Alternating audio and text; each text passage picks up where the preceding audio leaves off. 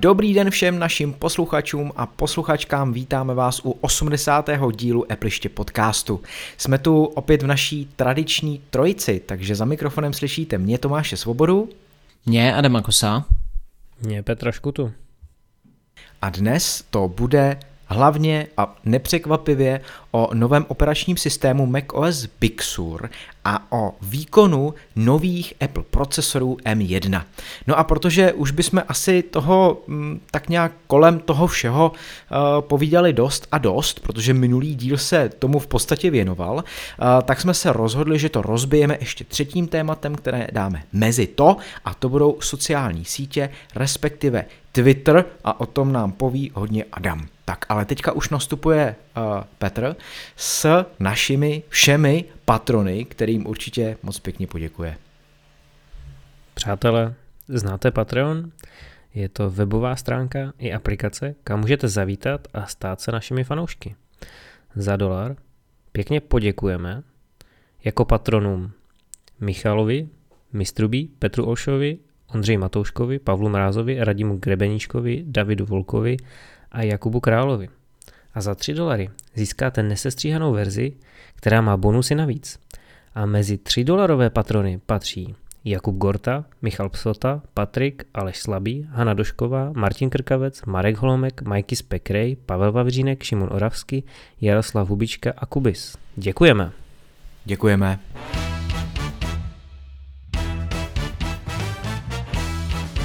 Mac OS 11 Big Sur. Tak se úplně celým názvem jmenuje nový operační systém od Apple pro jeho vlastní počítače, pro Macy. A uh, my už máme nějaké zkušenosti s tím operačním systémem, plus navíc se samozřejmě každý den v podstatě objevují, uh, nechci říct úplně jako novinky, ale možná tak jako i problémy, které souvisí s aktualizací a vůbec s nějakým využitím toho operačního systému. Takže my si to všechno schrneme a neopomineme ani bezpečnost, protože jak, jak tady hezky Petr napsal eh, nám do poznámek, tak macOS 11 Big Sur šmíruje uživatele a potom do závorky tam doplnil, tak prý ne. Tak mě samotného zajímá, co vlastně z toho teda vzejde. Uh, tak, pánové, chcete někdo jako začít vůbec s těma problémama, protože máme tady a projevuje se to poměrně jako často u starších strojů, kdy ta aktualizace nedopadne občas dobře a i samozřejmě ta bezpečnost, kterou už jsem tady zmínil, a nebo mám začít já se svýma zkušenostma, protože už pár dní ho používám. Začni ty a zkus začít pozitivně, jak ty umíš, a pak to budem hejtit. No dobře, no, tak jo. Tak já jsem Big Sur nainstaloval, myslím, dva dny po oficiálním spuštění. Nechtěl jsem se do toho pouštět hned na začátku, kdy uh, většinou Apple kolem 7 hodiny večer u nás, uh, tak uh, vydává uh, nový systémy. A um, i podle jako ostatních, co jsem pak slyšel ohlasy, tak to bylo hodně zahlcený a ten systém nešel úplně jednoduše a rychle stáhnout všem, takže jsem si říkal, než bych čekal 5-7 hodin nebo kolik, občas se mi to pohybovalo dřív, když jsem chtěl aktualizovat hned co nejrychlejš, tak jsem prostě počkal, a mezi tím jsem zjišťoval, jestli se tam vyskytnou nějaký problémy, protože potřebuju uh, mít několik aplikací, které budou vždycky fungovat a ne, abych pak řešil, že něco nefunguje nebo musel se vracet na starší verze a podobně. No nicméně, vydržel jsem to ty dva dny, pak jsem aktualizoval, aktualizace proběhla jako celkem v pohodě, do hodiny bylo hotovo, všechno bylo nastaveno, všechno bylo uh, aktualizované a uh, v podstatě jsem tak nějak jako nepoznal žádnou změnu, co se týče vůbec uh, reakcí toho systému na moje povely. Nepřijde mi, že by to bylo rychlejší, že by to bylo nějaký plynulejší a podobně. To bych asi musel mít novější počítač. Mám teda MacBook Pro 13 2016. S M1 bych to možná poznal. Uh, nicméně tohle mi přijde, že je plus minus jako stejný ty odezvy systému. Co mě hodně překvapilo, tak jsou ty kulatý rohy vlastně u všech oken. Je to takový všechno jako hrozně zakulacený, Podobá se to určitým distribucím Linuxu, když tak na ně jako matně vzpomínám do minulosti, co jsem občas používal, co jsme používali třeba na škole. A mně se to moc teda jako zatím nelíbí, ale myslím si, že to bude takový nějaký postupný proces, kdy uh, za pár týdnů třeba už se na to úplně zvyknu a naopak se mi to líbit bude a když bych viděl potom Katalínu zpětně, tak bych si řekl, jo, co to je za starý systém. Takže tohle to asi ještě tak nějak musím střebat. Nicméně líbí se mi ty průhlednosti, které tam jsou. Eh, nepřijde mi to jako moc omalovánky, někomu by to tak mohlo připadat, že je to takový jako barevnější, průhlednější všechno a už, už je toho moc, ale mně přijde, že jako Apple vystihnul docela eh, tu hranici, takže tohle se mi líbí. No a jinak eh, z nových funkcí, co bych měl jako dát k dobru, myslel jsem třeba, že ovládací centrum budu využívat víc. Zatím jsem si na to úplně nezvyknul, kdy jsem mohl jednoduše si teďka přepnout na externí mikrofon vstup, tak jsem to udělal klasicky přes ten Eh, horní řádek nabídek nahoře, kde mám ten repráček, nevyužil jsem ovládací centrum. Eh, to samé, když eh, se chci připojovat k wi tak prostě mm, jednoduše klepnu na tu ikonku, která je v tom horním řádku nabídek. Nepoužívám teda ovládací centrum a ještě bych musel vyklikávat vlastně tu část s tou Wi-Fi a tam si vybírat nějakou, nějakou konkrétní síť. Takže zatím ovládací centrum tak trošku pokulhává za využitím, to jsem si myslel, že využiju víc. Oznamovací centrum, vlastně to, který vytahujete ze strany, tak to jsem nepoužíval v Katalíně ani předtím úplně. Tak teďka možná se to změní, uvidíme, ale zatím jako mm, žádný widgety navíc jsem si tam úplně nedával, že bych uh, tam cítil potřebu něco vyloženě mít v tom postranním panelu. No a mezi další novinky, tak zprávy, fajn, dá se jako odpovědět, což my třeba, když máme společnou konverzaci, a hlavně teda k podcastu uh, mezi náma třema, tak se občas hodí, kdy můžu odpovědět už nejenom teda na iPhoneu z iOS 14, ale i na Macu a hm, hned je jasný, na co asi jako odpovídám, když těch zpráv je tam víc. No a teďka mě jako nenapadá už co novýho vlastně bych tam uh, mohl moh jako zmínit. Možná zmíním vlastně, že, a to je zajímavé, že si to ani moc jako nepamatuju, ale dneska dopoledne jsem dostřihával video uh, 8 typů na macOS Big Sur, takže se můžete kouknout na náš pliště kanál, tam je a je tam 8 jako nových funkcí, který uh, je dobrý znát a uh, 8 vylepšení různých aplikací. Takže to je tak asi jako za mě všechno, no. Jako celkově se mi to líbí, uh, nevidím tam nějakou, nějaký značný urychlení práce v systému, uh, na ikonky si budu muset asi nějakou dobu zvykat, to samý na ty zaoblený rohy, ale celkově ten systém mi přijde fajn, takový jako hezky odlehčený oproti té Katalíně. Tak. Adame, máš ty k tomu něco? usilovně přemýšlím, na co bych se tě zeptal a napadlo mě jenom to, jakou používáš tapetu. No, uh, když se mi to aktualizovalo, tak mi tam skočila taková ta pestrobarevná, ta, co je uh, má i vlastně jako v logu macOS Big Sur a tu, kterou upřednostňuje i Apple. Takže když se kouknete na Apple.cz a dáte si macOS Big Sur, tak prostě je tam všechno tady v té tapetě vyvedený. No a já jsem si překliknul nebo zkoušel jsem, koukal jsem na to, jestli si tam radši nedám tu dynamickou, protože na Kataríně jsem ji měl, měl jsem tam ty útesy a pozvolna přes ten den se mi měnila a tu jsem tam vydržel mít půl dne, a po půl dní jsem to změnil zas na tu pestrobarevnou. Hlavně si přiznám kvůli tomu, že jsem natáčel to video, takže aby tam byla, aby vypadalo opravdu, že tam mám ten macOS Big Sur a už jsem si ji tam nechal. A je to tak dva, tři dny. Takže zatím tam mám tuhle hodně barevnou. Jako nevadí ti to, že je to takováhle kolotočářská barvička, protože já mám v Katalíně taky ten útes a vždycky, když v různou denní dobu kouknu na, ten, na tu plochu, tak to vypadá strašně hezky, jak se to mění. Předpokládám, že tohle se teda nějak nemění s denní dobou, že je to prostě statický, i když ti pak naběhne tmavý režim. Ano, mění se to takhle v závislosti i na tom tmavém režimu, dá se to zvolit, že vlastně máš světlejší verzi a pak máš tmavší, když máš tmavý režim puštěný, ale ono to tak jako hezky zapadá do celého toho systému, jo? takže ten horní řádek nabídek je průhlednější, takže ten s tím hezky splyne a to samý dok. Dok taky udělali jako trošku průhlednější, malinko ho posunuli vejš, takže ono to s tím tak nějak jako hezky ladí a když si dobře uspořádáš plochu a nemáš tam bordel, jako jsem měl já, já jsem to celý normálně vzal a hodil jsem to do složky stahování, ne? abych měl prázdnou plochu. Zase, kvůli videu, abych ho prostě natočil, aby to vypadalo dobře. No a už jsem se to tam tak nějak nechal a asi normálně se dokopu k tomu, že plochu úplně jako opustím a všechny ty položky, složky a soubory, tak si někam rozmístím asi jinam a plochu si, uh, plocha mi zůstane úplně prázdná. Tak jako chci se k tomu dokopat konečně.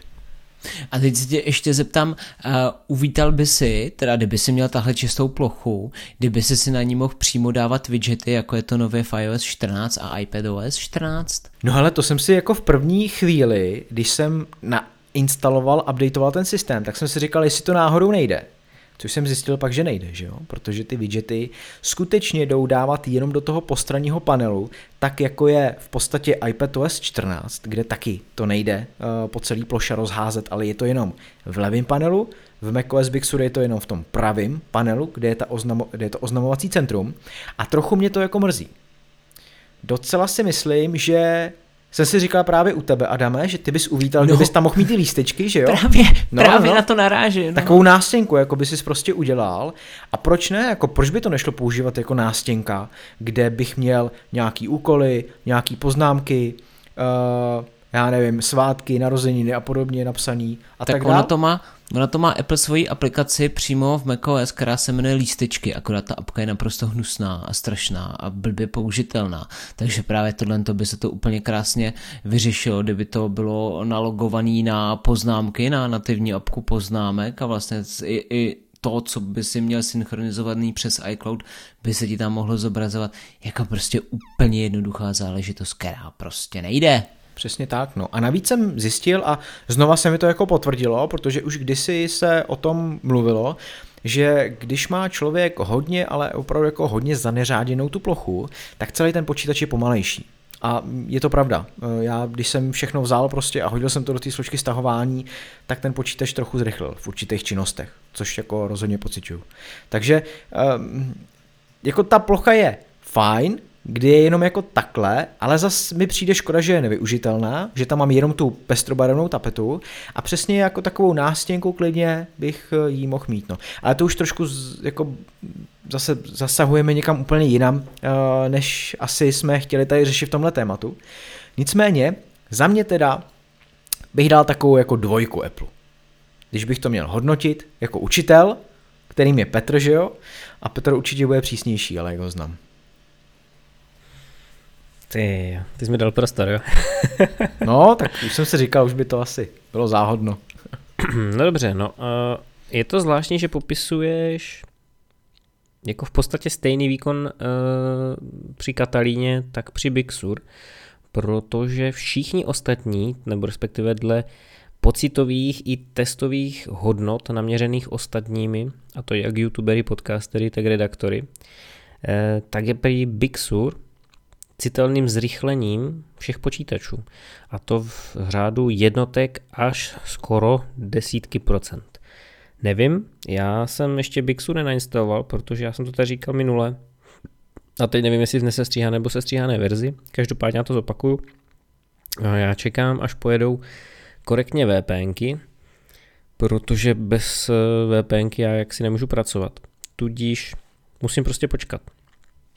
A to je jako tak jedna z mála věcí, co mi na tom Big Sur eh, chybí, nebo chybí, ono to chybí, protože to vývojáři třetích stran ještě nepřizpůsobili, ačkoliv teda dá se říct, že čas měli, ale betu jsem zkoušel a zkoušel jsem ji poměrně intenzivně a jako ta byla hodně protkána různými chybami ale Apple na ně reagoval, dokonce i mě osobně řešili nějaké etikety, já jsem to tady tehdy říkal a chválil jsem je a za to je pochválím znovu, že to beta testování má smysl a když budete vyplňovat etikety při tom beta testování, tak dost možná vám i odpoví, jako odpověděli mě a ty chyby se nějakým způsobem řeší.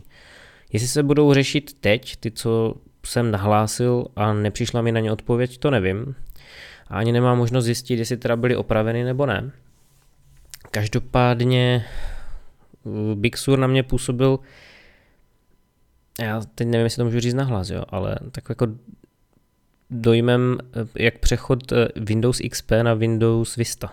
Jo, že to, už to jsou jako hodně omalovánky a nemůžu se ubránit pocitu, že tam jako někomu hodně ujela ruka, co se týče grafického designu A já si na to, jako celou dobu, co jsem to měl ten měsíc, tak já jsem si na ten vzhled nemohl zvyknout a vím, že mě čeká další boj, až, až si ho nainstaluju, protože mě se to prostě nelíbí. Já jako chápu, že Apple se snaží co nejvíc vizuálně přizpůsobit iOS, iPadOS, beru to, ale prostě nelíbí se mi ten vizuální styl a budu to muset přežít. Je to subjektivní záležitost většině uživatelů, včetně tebe se to líbí, takže prostě No, já ti to jenom skočím, on jde svým způsobem trošku i přizpůsobit, že jo, kdy tu průhlednost můžeš do jisté míry i vypnout a nechat si ten horní řádek nabídek i dok neprůhledný, takže vlastně tak, jak byl v Katalíně.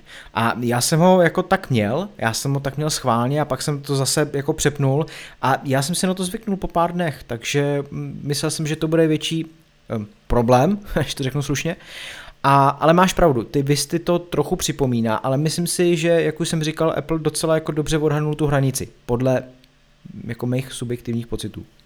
Jo, tak podle mých neodhadnul a, a třeba mi vadí, ale k tomu se dostanem, to, že vlastně jako všechno tak narostlo. A myslím to jako, že v takovém nepříjemném slova smyslu, že to nabobtnalo. Že třeba když se podíváš na menu bar, ty ho máš před sebou a já mám před sebou Katalínu, tak mně se na, do menu baru na mojem 13-palcovém MacBooku s Katalínou vleze opravdu hodně stavových ikonek. Já tu mám OneDrive, já tu mám Magnet, já tu mám AirPlay, mám tu e, přepínání zvuku, mám tu Bluetooth, Wi-Fi, stav baterie, jo, přepínání uživatelských účtů, čas jo, a tak dál. A když jsem měl Big Sur, tak tím, že tam jsou obrovské mezery mezi těma ikonkama, tak se mi jich tam vlezlo mnohem méně. A vadilo mi to. Obecně, když jsem si potom třeba otevřel Finder, který mám otevřený teďka a mám tady screenshot z Big Sur, který jsem si dělal předtím, tak eh, na jednu stranu to působí kompaktnějším dojmem, že vlastně ty ikonky vytáhly zároveň s hranou toho okna. Na druhou stranu oni jsou jako opravdu obří ty ikonky oproti té Katalíně, že v té Katalíně byly takové menší a ty okraje nebyly tak jako šíleně roztahané. Nevím, proč je to tak natáhnuté.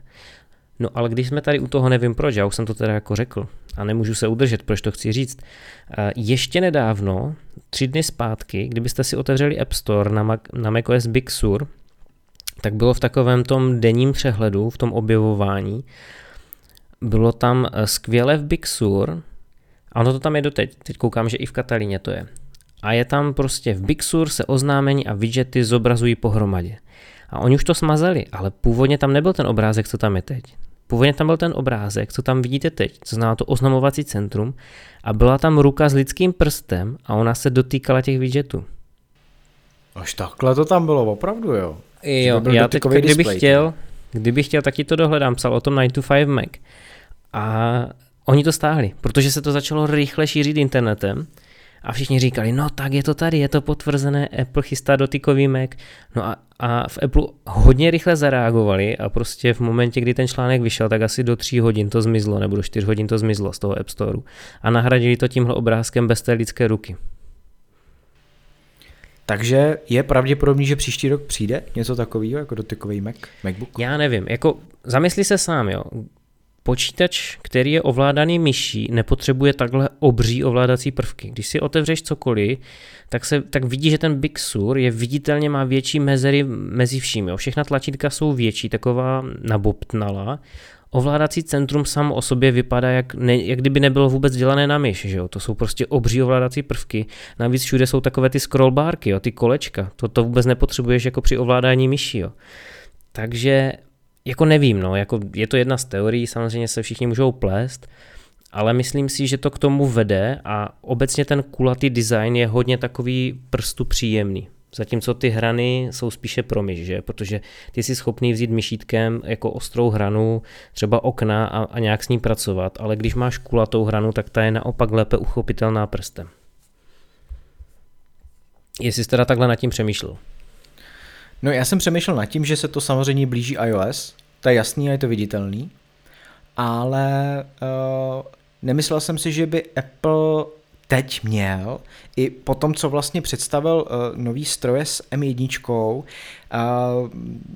jako vydávat něco s dotykovým displejem. A jako nedokážu si to pořád představit. Nedokážu si to představit i tím, jaký on dělá aplikace, že prostě těžko já budu ovládat Final Cut rukou, uh, nebo Logic Pro, že jo.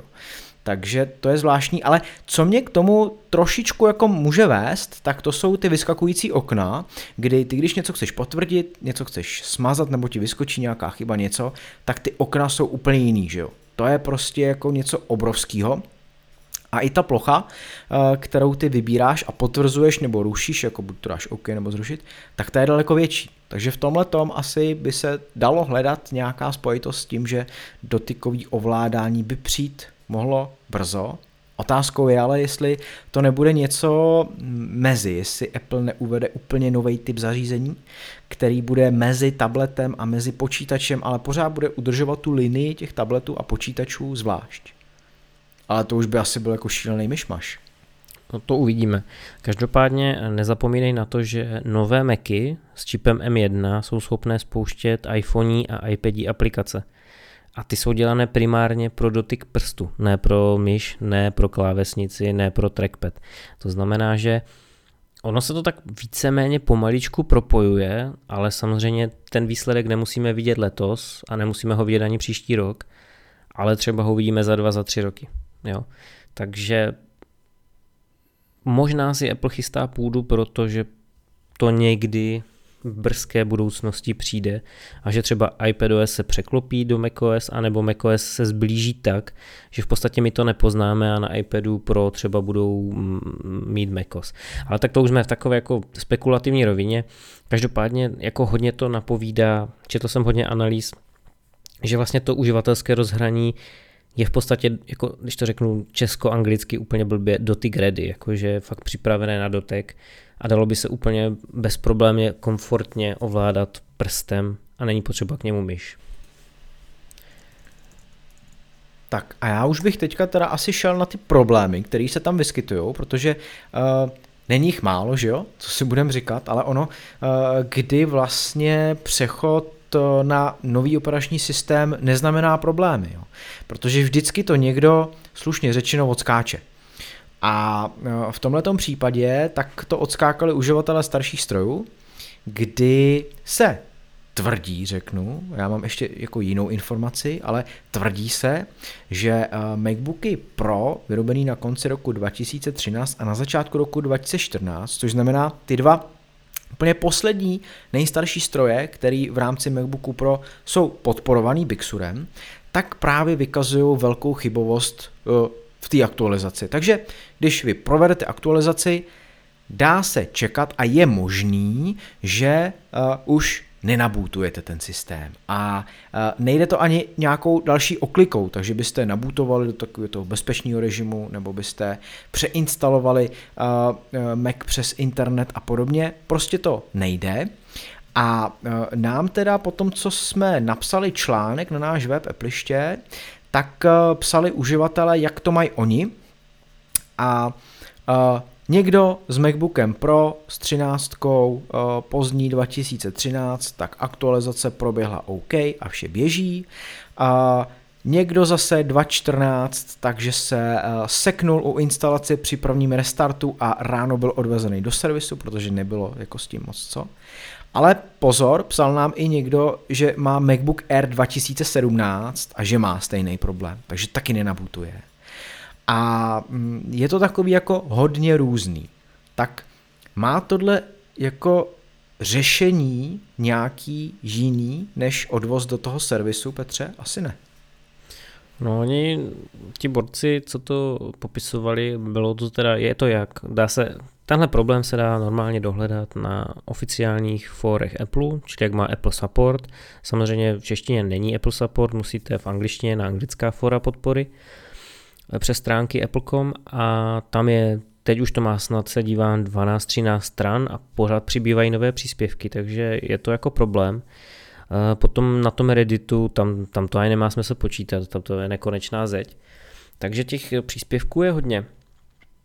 A teda, že to někomu blbne i na novějších strojích, to jsem nikdy nečet, takže to je celkem novinka pro mě.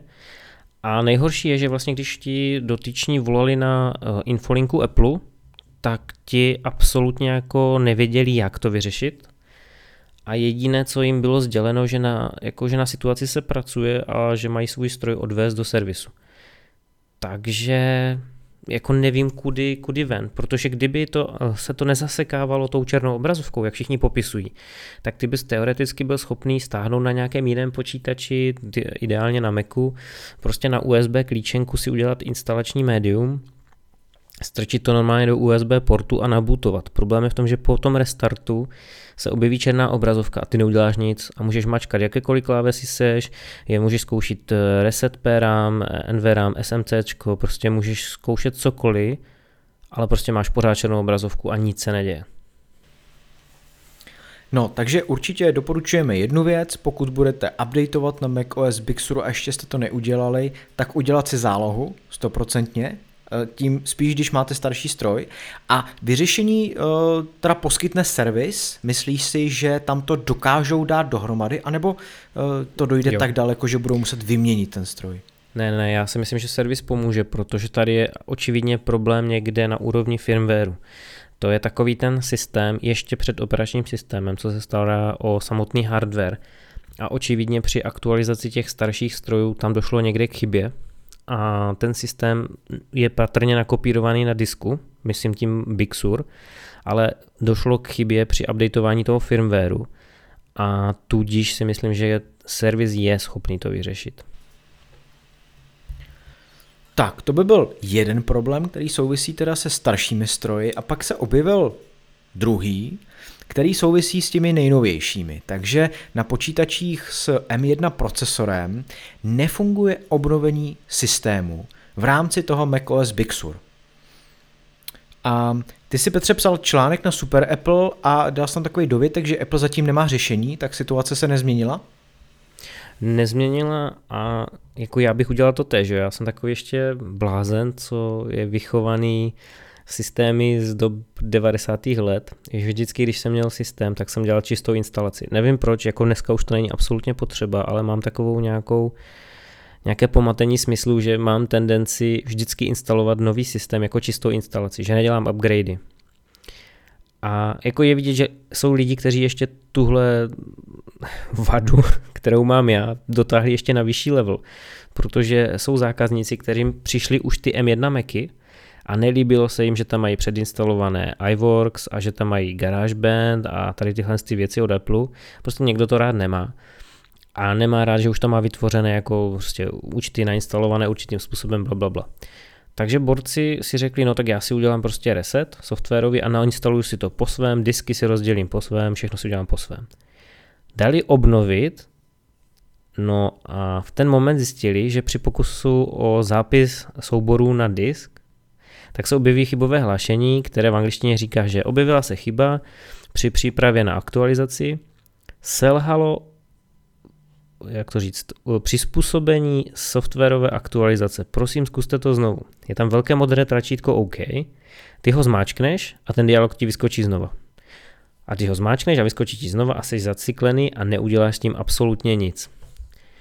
No a největší sranda je, že když zavoláš potom na Apple podporu, tak ti řeknou, že o tom ví, že jim volají desítky až stovky zákazníků denně s tímhle problémem, ale že nikdo neví, co s tím a že mají počkat, až vyjde nějaká aktualizace, kterou na druhou stranu nevím, jak tam dostaneš, když nejsi schopen se dostat tady přes tenhle dialog. To je jedna věc. A druhá věc je, nebo že ho mají zanést do Apple Store a vrátit a nechat si ho vyměnit kus za kus.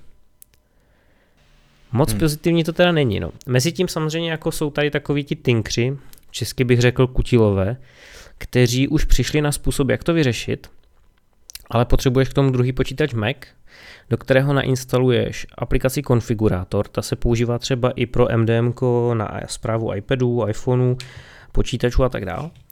No a když si nainstaluješ a máš datový kabel, propojíš oba dva Macy, tak eh, jsi schopen ten Mac obnovit v rámci té aplikace konfigurátor, protože ona převalí systém, respektive ona obnoví firmware na původní verzi a potom tam převalí systém. Tudíž jako existuje oklika, ale pokud máš jenom počítač Mac a jenom jeden a je to ten nový s tím M1 čipem a z nějakého důvodu si chtěl obnovit ten systém, tak jako si v kelu a zase musíš do servisu. A tohle se týká teda naprosto všech počítačů s M1 procesorem. Tak, to se týká úplně všech počítačů s M1 procesorem, s operačním systémem Big Sur. On tam jako jiný není, protože jiný není podporovaný pro procesory M1, že to je první operační systém, který běhá na, eh, na procesorech M1 a je tam chyba už v té, jako té, té verzi, co tam přichází přímo na tom počítači a tím, že je tam ta chyba, tak ty nejsi schopen ani stáhnout tu nejnovější verzi, takže takže nedoporučuje eh, technická podpora Apple, Apple žádné pokusy o obnovení, prostě nechat ten systém tak, jak je a žít s ním tak, jak je. On se potom asi patrně ta chyba, oni oni ví v Apple, to znamená oni vydají aktualizaci, která ten problém odstraní. Kdy to bude, nevím, neví to samozřejmě nikdo, ale nějakým způsobem ta chyba bude odstraněna, změní se potom i instalační soubory a posléze už bude možné obnovit systém. Ale teď jak je ten systém, jak byl vydán v současném stavu, tak je tam ta chyba zanesena a všechny Macy s M1 uh, mají problém při obnovení a takhle se zaseknou. Mě ještě napadá, kdyby ten člověk chtěl obnovit systém tím způsobem, že by tam, že by obnovoval ze zálohy, tak ta chyba by se taky objevila, anebo jde jenom o skutečně tu čistou instalaci?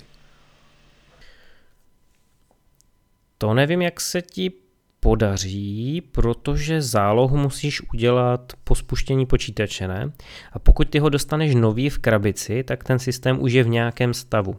A pokud ten člověk chtěl obnovit systém do továrního nastavení tak, aby tam neměl předinstalovaný žádný software a žádná nastavení od Apple, tak ty nemáš jak se k tomu dostat, k tomuhle kroku, že? No ale víš, že kdyby měl někdo zálohu na Time Machine, měl by starší Mac a teďka by chtěl obnovit tu zálohu, tak tam je to v pořádku?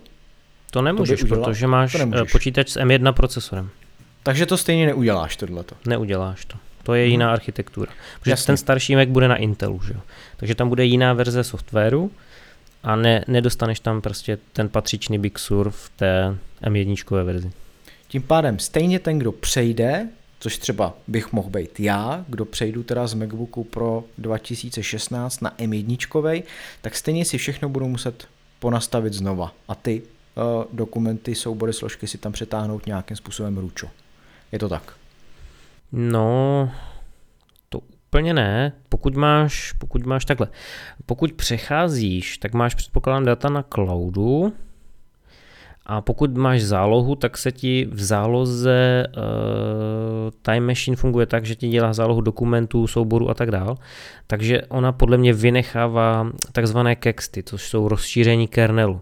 Jo, čili nemá to vliv na jádro toho systému, ve kterém je ta chyba. To znamená, ty jsi schopný ze zálohy vytáhnout všechny svoje data, svoje Aha. aplikace a tak dál, ale ty neobnovíš zdravé jádro, protože žádné zdravé jádro tam není. Jo? V tom Big Suru je to chybové jádro. Hm? Takže v reálu já můžu vlastně použít tu uh, zálohu z Time Machine a ty data, které jdou, tak si přetáhnu, ale ten systém jako takový v podstatě ten, ten vnitřek, to hlavní, to teda nepůjde. Tak, tak, tak, tak. Tudíž pokud by si chtěli jít úplně do čista, úplně čistý počítač mít, tak to nejde zatím. Tak a kromě eh, těchto jako poměrně velkých problémů, který se ale týkají samozřejmě jenom, když takhle řeknu, asi nepatrní části uživatelů, protože uh, pro ty starší stroje, tak ne všem se to děje a samozřejmě ten, kdo jako obnovuje uh, M1 procesor tímhletím způsobem, taky těch lidí moc nebude. Tak se ještě vyskytla další informace o tom, že eh, je možný, že Apple aktivně sleduje uživatele přes nebo skrz právě no, nový macOS Big Sur. Tak jak je to možný, že by tohle dělali i když třeba já eh, si vždycky vzpomenu, když bych slyšel takovou zprávu na to, že vlastně na začátku, když ty nastavuješ eh, nový systém i po aktualizaci, tak se ti objeví okno, kde máš akorát jako se rozhodnout, jestli chceš sdílet analytický data se společností Apple nebo ne. No, protože to nejsou analytická data. To je jako první věc. Mm, ono tady tohle jakož já jsem to tak jako přestřelil, ono to není úplně šmírování. Ono je to v podstatě eh, tak, že Apple už, eh, mám pocit, že to bylo, mo, oh, ne, jo, bylo to Mojave, nějaká z posledních aktualizací, tyhle náznaky byly, že Apple odesílá nějaká data na svoje servery z tvého počítače, aniž bys o tom věděl. A nejsou to analytická data aplikací. Jo. Potom se to rozšířilo do Katalíny a úplně nějaká nejvíc taková ta obávaná verze tohohle v úvozovkách sledování ala Windows 10, tak přichází z Big Sur. Jenomže, když si rozebereš ten původní článek, psal to nějaký Jeffrey Paul, tak eh, ten se z toho zděsil a okamžitě to dával na blog. Což je v podstatě dobře, že se takhle zděsil a dával to na blog, protože Apple jako o téhle funkci vůbec nemluvil. O co jde? No, pokaždé, když ty používáš nějakou aplikaci, tak ona má nějaká svá data a potřebuje nějak komunikovat se systémem. A Apple v rámci toho, aby je jako ověřil, že to není malware a že to není jako škodlivý software, tak odesílal z tvého počítače data. A ta data obsahovala uh, jako poměrně dost informací. Byl tam jak, jak čas, tak tam byl typ stroje, uh, tak tam byly prostě eh, IP adresa třeba, jo, což mě fascinuje, že prostě takováhle informace, jako je IP adresa, prostě běží někam do internetu a, a, a jako mnohem dalšího. Ten řetězec je poměrně dlouhý a šlo to dál, šlo to dál uh, do Apple a tam se s tím dělo kdo ví co. Jde o to, že Apple při téhle cestě, při, při tom ověřování pravosti těch aplikací nepoužívá šifrovaný protokol, čili že to jde úplně prostě jako bokem. Jo, ty, ty v podstatě seš schopný si stáhnout úplně jednoduchý klikací nástroj typu Wireshark, což je eh, ve standardním způsobu použití nástroj na sledování vytíženosti sítě. Na druhou stranu, jako pokud eh, chceš páchat nějakou činnost, tak ho můžeš využít taky, protože tím můžeš sledovat veškeré pakety, které běhají na síti, kde jsi připojený a samozřejmě, co není zašifrované, to si schopný rozšifrovat, zachytit, zálohovat si do počítače a nějakým způsobem s tím pracovat. Eh, jde o to, že tahle data tím, že za A odesílají bezvědomí uživatelů a za B odesílají na ty servery nešifrovaná, tak eh, v podstatě kdokoliv může zachytit cokoliv, je z toho jednoduché vysledovat, kde se nacházíš, eh, co na tom děláš, na tom počítači, jakou aplikaci používáš. A druhá věc je tím, že to odchází systémově a Big Sur nově blokuje eh, přístup aplikací do nižších vrstvech jádra. To znamená, že to je něco jako kdyby tam byla slupka na jablíčku a ty se schopný dotknout té slupky, ale nejsi schopný se dotknout všeho toho, co je pod tou slupkou. To znamená, pokud ty používáš VPN, což někteří používají v rámci bezpečnosti, nebo používáš, nebo používáš aplikaci typu Little Snitch, což je takový lepší firewall pro Maca, který ti dovoluje zabránit odesílání nebo přijímání dat ze sítě internet, tak tyhle aplikace nově na Big Sur už si neumí sáhnout pod tu slupku. To znamená, cokoliv se děje na úrovni systému, tak všechno obejde ty VPNky, všechno obejde tady tyhle Little Snitche a podobné aplikace a komunikuje si vesele bez vašeho vědomí a ten systém vlastně obchází všechny ty VPNky a tady tyhle ty věci, takže vy neuchráníte tenhle datový tok, který vychází z počítače někam pryč. Jo, to je jako kdyby to je hlavní problém, který ten výzkumník s tím měl. On samozřejmě ten článek zdrojový neustále aktualizuje a já úplně nejsem schopný ho neustále denně uh, jako číst, co se tam měří.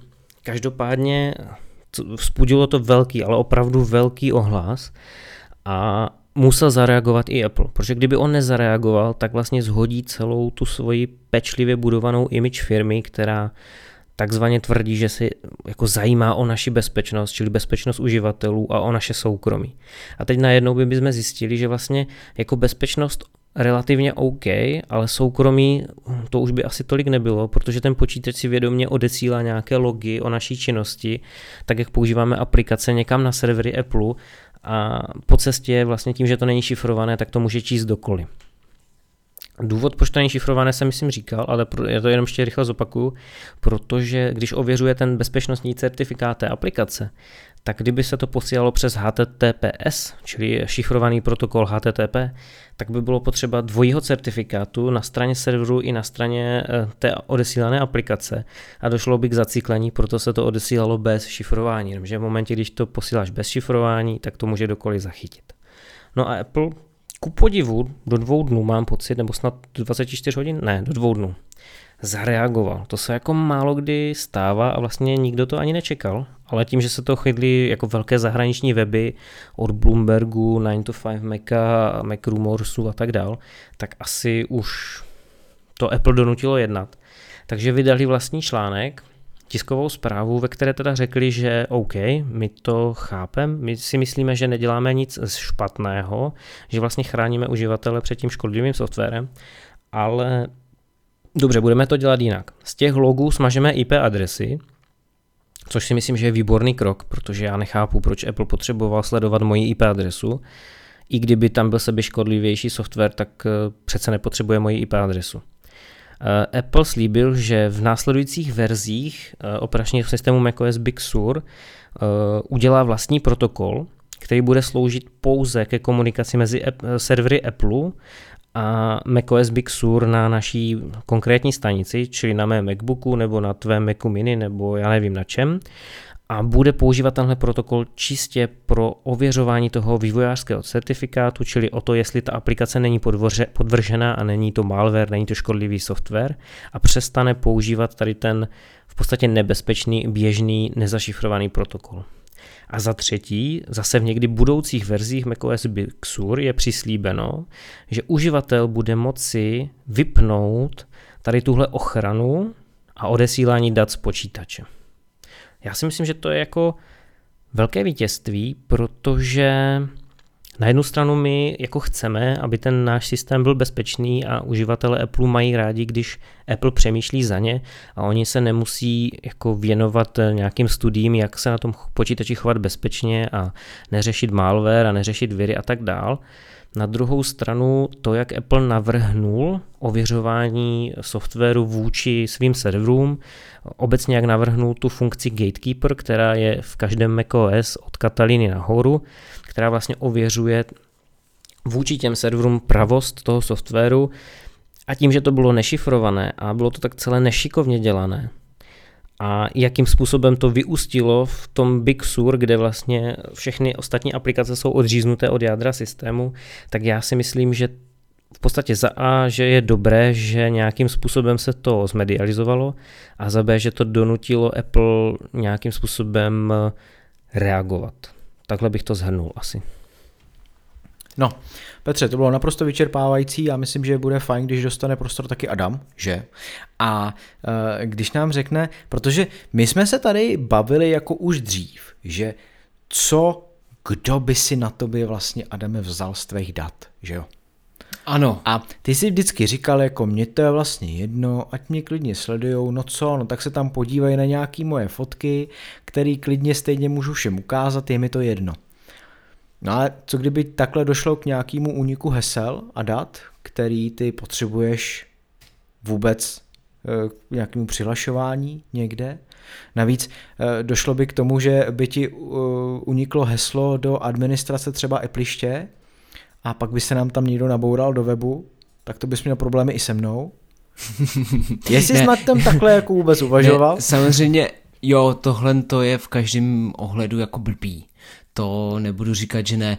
Na druhou stranu nemám prostě žádný tahle citlivý informace, který by uh, způsobily uh, krach uh, nějakých akciových burs, jo? Tak jsem to myslel. Krach Takže, našeho webu Appliště? Uh, no tak, to nemůžeš před, jako porovnávat. předpokládám, že by si musel promptně za, za, za, zaskočit a všechno poladit tak, odstřihnout ten můj ukradený účet, aby se to napravilo. Ale je teda fakt, že tohle je, tohle je jako hloupý, to je, to je prostě blbý, když se stane. Já to vím, když to vezmu z trošku druhýho soudku, tak je tam problém v tom, že pokud přijdeš o jakýkoliv data nebo data, o jakýkoliv hesla a musíš je obnovovat, tak je to neskutečný pruda tak, mně se to stalo, když jsem měl kdysi aplikaci One Password, která mi z nějakého důvodu zalohovala na iCloud, najednou kleknul iCloud a já jsem o všechny hesla přišel. Takže bylo i těžký vzpomenout si na přihlašovací hesla, ne hesla, ale přihlašovací účty vlastně, jakou mailovku jsem tam dával, protože používám X, nějaká byla pod Appliště, nějaká byla samozřejmě moje soukromá. Takže i obnova spousta těch hesel byl dost oříšek a už jenom z tohohle důvodu by to byl teda fakt jako ne- nemilá situace. Uh, Petře, u tebe došlo někdy k něčemu takovému, že by se ti ztratily hesla nebo přístupový údaje někam? Nebo nějaká jiná bezpečnostní hrozba nastala? Mm, nestala se mi hrozba, že by mi někdy jako z počítače vyloženě něco uteklo. Ale eh, co se týče jako hesel, tak ty utíkají zcela běžně, že když se nabourají nějaké servery a ty používáš jedno heslo ve více na více stránkách, což bys neměl, tak jako vždycky dojde k úniku hesel, takže jako mm, tohle se stává. Já myslím, že celá ta situace Adam se tomu tak elegantně vyhnul, protože těch informací byl asi takový proud, že, že radši nechtěl jako reagovat. Proč, proč to zbudilo tak velký ohlas, zejména v zahraničí, protože já mám pocit, že my Češi jsme vždycky takový úplně ten standardní postup, mně se to netýká, je v tom, že že vlastně to, co Apple dělá, že ten marketing, že oni na jednu stranu tvrdí, že, že, že řeší bezpečnost, že nám nabízejí ty nástroje, že nám nabízejí ty klíčenky a šifrované meky a šifrované zálohy a kde si co si. Na druhou stranu, že ten počítač si jen tak pro srandu odesílá data vlastně jako v reálném čase, protože ten počítač komunikuje s těmi servery v reálném čase a že to je kompletně odstíněno, eh, jako uživatel o tom vlastně neví. A ale ten systém se tváří, že je vlastně kámoš a že vlastně nic takového nedělá. Tam si myslím, že byl ten zásadní problém. Ale přesně jako jak když si představím Adama, tak ten se o tohle zajímat asi ani nebude a trápit ho to taky nebude nebude, ale měl bych k tomu ještě jenom jednu takovou informaci, když si vezmeš, jak tadyhle uh, šup data tam, šup data sem a když ty se k těm datům potřebuješ dostat, tak uh, vlastně nemáš šanci. Tím narážím trošku na to, uh, existovaly kouzy FBI a různých teroristů, kdy se policie potřebovala prostě dostat uh, do zařízení kvůli nějakým kontaktům a dalším záležitostem. Uh, jasně, soukromí super, uh, jenže že pak nastanou takový situace životní, kdy ty se tam prostě dos- potřebuješ dostat někomu známému z rodiny, který prostě nemá možnost se do toho telefonu dostat a ty prostě jsi vyčouzený. Takže ty, i když by ti nešlo o žádný hesla, nějaký citlivý informace, i když šlo by ti o kontakty, řekněme, aby si mohl dát vědět světu, že se třeba něco stalo, tak prostě nemáš šanci. No otázka je, jestli tu šanci máš mít, že? Protože v momentě, kdy existuje, existují nějaká zadní vrátka, tak to znamená, že veškeré tvrzení o tom, že to je bezpečný systém, neplatí, protože tam jsou ta zadní vrátka. To je jako kdyby si měl prostě nedobytnou pevnost a řekl si, no co kdyby náhodou jsme ztratili klíč od hlavního vchodu, tak si tady uděláme zadní vrátka a řekneme to jenom pár lidem, řekneme to jenom prostě tady královi a tak dál. Budeme spolehat, že bude držet slovo a nikdy to nezneužije. Já tomu, já tomu rozumím, jak to myslíš, já to jenom uvádím v kontrastu s tím, uh, co se teď děje, jo, tak jsem to myslel. Neříkám, že by to mělo být tak, aby se do toho člověk mohl dostat. A asi dobrý, Co si ne? myslíš ty, Tome? Protože ty se nás furt ptáš, ale sám schválně se vyhýbáš jakémukoliv názoru. Já jsem to chtěl víte. ukončit normálně, protože jsem chtěl jít na něco jako takového živějšího, nebo neživějšího, ale zábavnějšího asi pro většinu lidí. Počkej, počkej, nevykroutíš se z toho. teď prostě mi odpovíš pěkně na tvrdo, přebírám, přebírám si tady moderátorskou páku, pověstný mikrofon a teď pojď Tome, pojď. Ty to určitě neřešíš, že? Ty prostě, tobě to je jedno. Teďka myslíš jako co konkrétně? Polož konkrétní otázku. Že tam je Položím konkrétní věcí. otázku, dobře. Uh, vadí ti, že Apple, ač dbá na tvé soukromí, tak uh, odesílá z počítače data? No to mi vadí, protože já vždycky klikám na to, že nechci nic sdílet už jako prostě mm, vyloženě jako úplně všude. Nechci, nechci sdílet, protože ne, že bych měl vyloženě jako obavu, že mi uniknou nějaký jako data, který někde se tamhle zveřejní nebo podobně, ale v rámci jako těch hesel a toho zabezpečení prostě určitě. Já, když se koukám do klíčenky, tak já tam mám fakt jako stovky přístupů. A Nedokážu si představit, že bych o ně přišel, nebo že by mi je někdo ukrad. Jako to už vůbec ne. Takže je tam spousta hesel do účtů různých, ať už jako bankovních a nebankovních, takže to si jako nedokážu představit. A vadilo by mi to, stoprocentně. Cokoliv, co by se odesílalo, z čehokoliv by šlo rozšifrovat e, něco dalšího, tak to by mi vadilo. Hmm. Já ti jenom přečtu, co se ukládá a co se odesílá do toho Apple. Jo? Je to datum, čas, spuštění té aplikace, spuštění počítače, internetový poskytovatel, IP adresa, město, stát, typ aplikace. Jako když jsem ti to takhle přečet, bojíš se toho nebo se toho nebojíš? Uh, ta IP je tam asi jako taková nejvíc nejvíc jako rozeznatelná, že jo, uh, pro ně, kdo vlastně jsem já. Takže tím, že už jsme to zmínili a ty jsi to říkal, že Apple uh, tu IPinu vynechá, tak asi v tomhle případě pak už mě nenapadá, čím by, čím by mohli jako argumentovat, když jsem pustil počítač ve dvě ráno tady v Praze a pustil jsem si tam Final Cut, tak jako asi, asi tohle je v pořádku za mě. Jo. Já ti jenom řeknu, že tyhle heše se posílají za každou aplikaci, kterou spustíš. Takže já to teď vezmu na Adama. Adame, Apple vidí, že ve 4 ráno si spustil aplikaci na počítači, který se jmenuje Adam MacBook. Šlo to přes datové spojení přes poskytovatele Tábor Internet ve městě Tábor ve státě Česká republika a je to Safari. aplikace Transmission Safari. a odesíláš a stahuješ nějaký film přes torrent. Jsi v pohodě s tím, že Apple tohle všechno vidí? Ty, ale... počkej, ale jak ty to víš, to mi řekni. Počkej, ale on nevidí, že stahuje nějaký film, ne? On vidí jenom tu ne, aplikaci. Ne, nevidí, ale on vidí, no. že ta aplikace běží, no.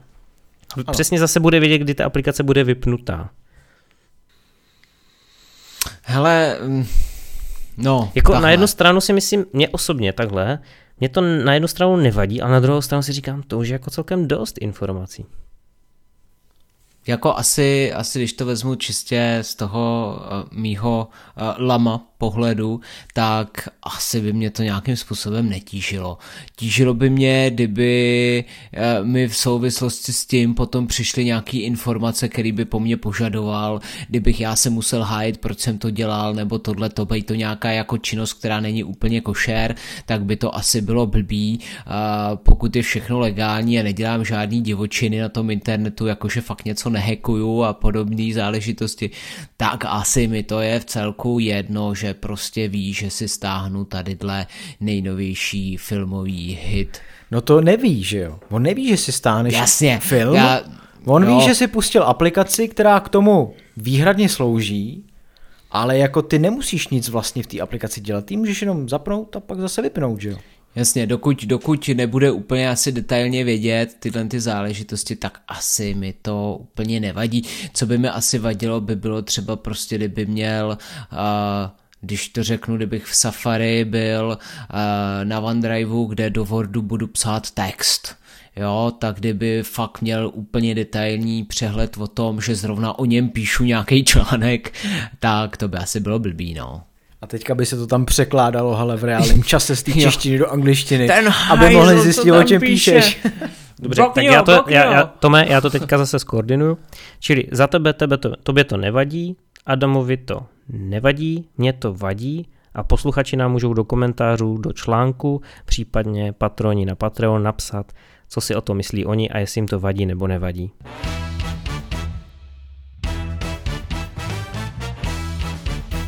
Pokud stále váháte nad vánočním dárkem svým blízkým, no tak můžete zavítat na náš web iphonefoto.cz. Je to psáno tak jako iPhone, foto, česky.cz. No a tam se dozvíte, jakým způsobem objednat dárkový poukaz na focení. Eh, my s Adamem Kosem tak eh, provázíme spoustu a spoustu nadšenců fotografie eh, v tom, jak mají fotit iPhonem, aby jejich fotky byly ty naprosto top, aby se s ním dokázali prosadit a aby prostě udělali skvělou fotku za každý situace. Takže pokud máte zájem, můžete si zakoupit poukaz, který bude platit celý příští rok 2021. No a pokud jste patroni ať už platíte 3 dolary za nesestříhanou verzi, anebo jenom 1 dolar a my vám vždycky hezky poděkujeme, no tak od nás máte jednu moc pěknou slevu a místo 1490 korun zaplatíte za náš kurz jenom 990 korun. Takže to si myslíme, že stojí za to.